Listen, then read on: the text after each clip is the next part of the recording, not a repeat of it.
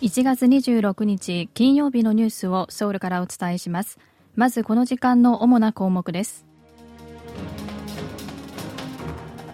与党の議員が男に石で殴られて怪我をしました。最大野党の代表が襲われてから1ヶ月も経っていません。チャット GPT の最高経営責任者がサムスンと SK の最高経営陣と相次いで面会します。北韓の金正恩国務委員長は地方で食料の配給が滞っていることを公式に認めました。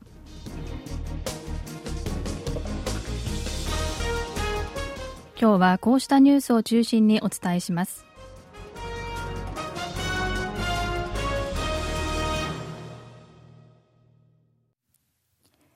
与党国民の力のペイヒョンジン議員が25日の夕方、男に拳台の石で殴られて怪我をし、病院に運ばれました。男は未成年で、現行犯で逮捕されました。25日午後5時ごろ、ペイ議員はソウル市内で男から本人かどうか尋ねられ、挨拶をしようとしたところ、後頭部を拳台の石で十数回殴られたということです。ペイ議員は病院に運ばれ、およそ1センチの切り傷を縫うなどの措置を受けた後、一般病棟に入院したということです。ペイ議員は前回の大統領選挙の前後にユン・ソンニョル大統領の報道官を務めたほか、現在は与野党の国会議員で作る韓日議員連盟の幹事として今月訪日するなど、日本の議員との交流にも関わっています。一方、現行犯で逮捕され、カンナム警察署に連行された男は、自身の年齢を15歳と話しているということです。韓国では今月初めにも最大野党共に民主党のイ・ジェミョン代表が襲撃されたばかりです。製造業や建設業などで人命被害などの災害が起きた際に現場責任者だけでなく企業のトップにも刑事責任を負わせるための重大災害処罰法について50人未満の事業所への適用の延期をめぐって与野党が対立していましたが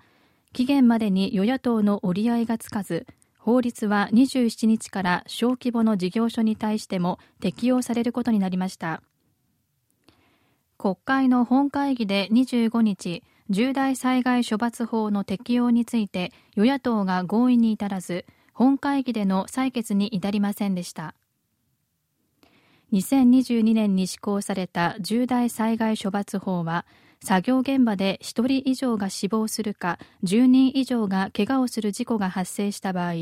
事業主や経営責任者を1年以上の懲役あるいは10億ウォン以下の罰金に処することを定めています。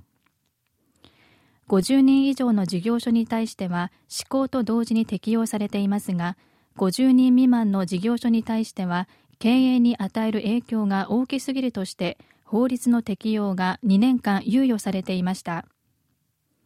政府と与党国民の力は猶予をさらに2年延長するための法改正を進めていましたが野党側は政府が小規模の事業所での安全性を向上させるための具体的な代替案を立てていないとして延長に反対していました。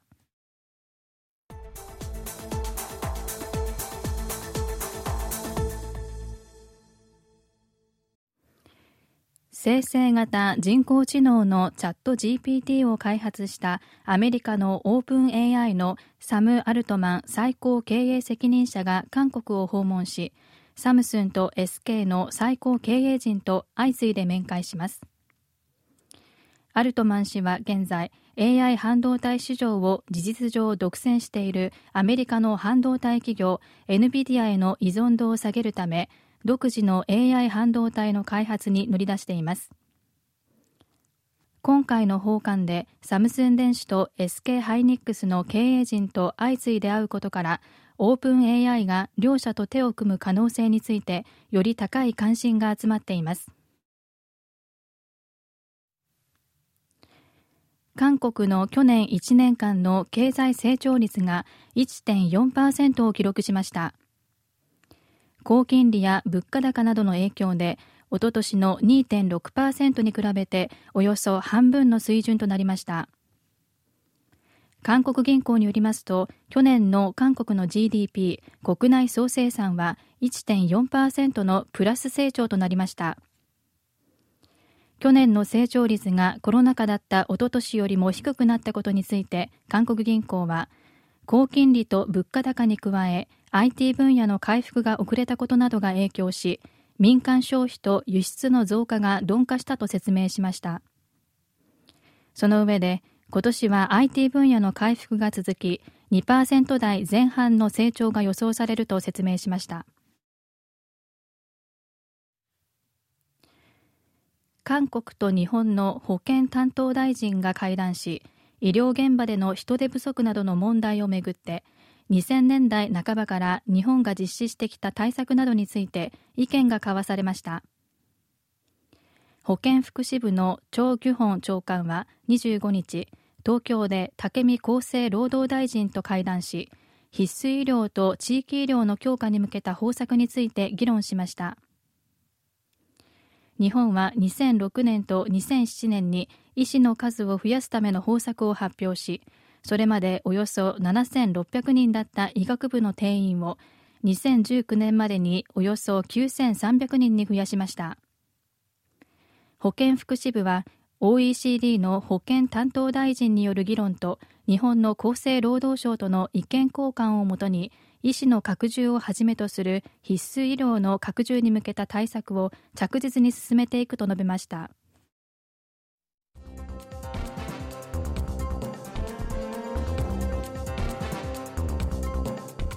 こちらは韓国ソウルからお送りしているラジオ国際放送 KBS ワールドラジオです。ただいまニュースをお送りしています。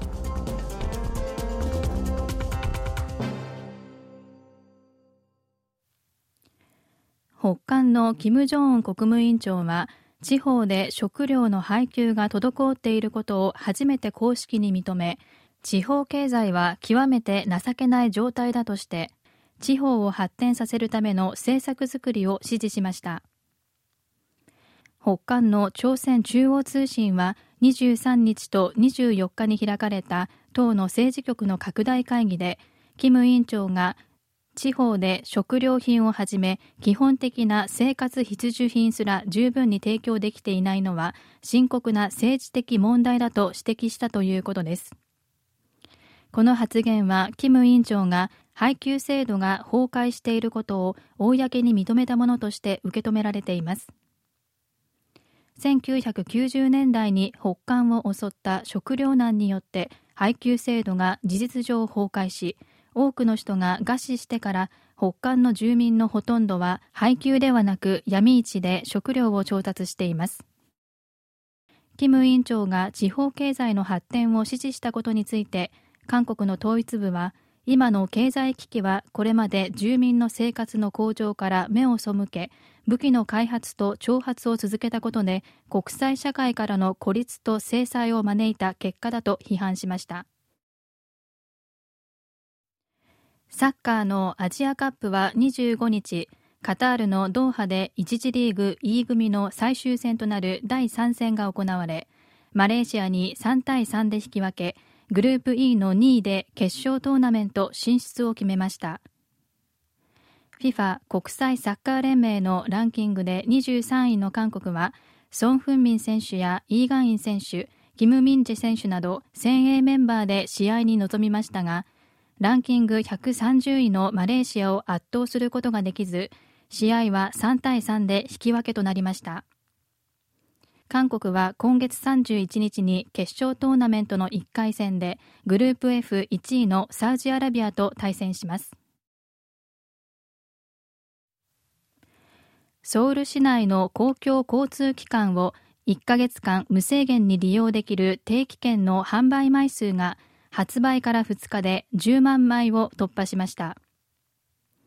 今月23日に発売されたこのカードは地下鉄やバス、自転車などソウル市内の公共交通機関を1ヶ月6万5000ウォンで無制限に利用できる定期券です定期券はチャージ式でカードはソウルの地下鉄の構内と駅周辺のコンビニで3000ウォンで購入でき、アンドロイドのスマートフォンを利用している人は無料でダウンロードできるということです。以上、キム・ユジンがお伝えしました。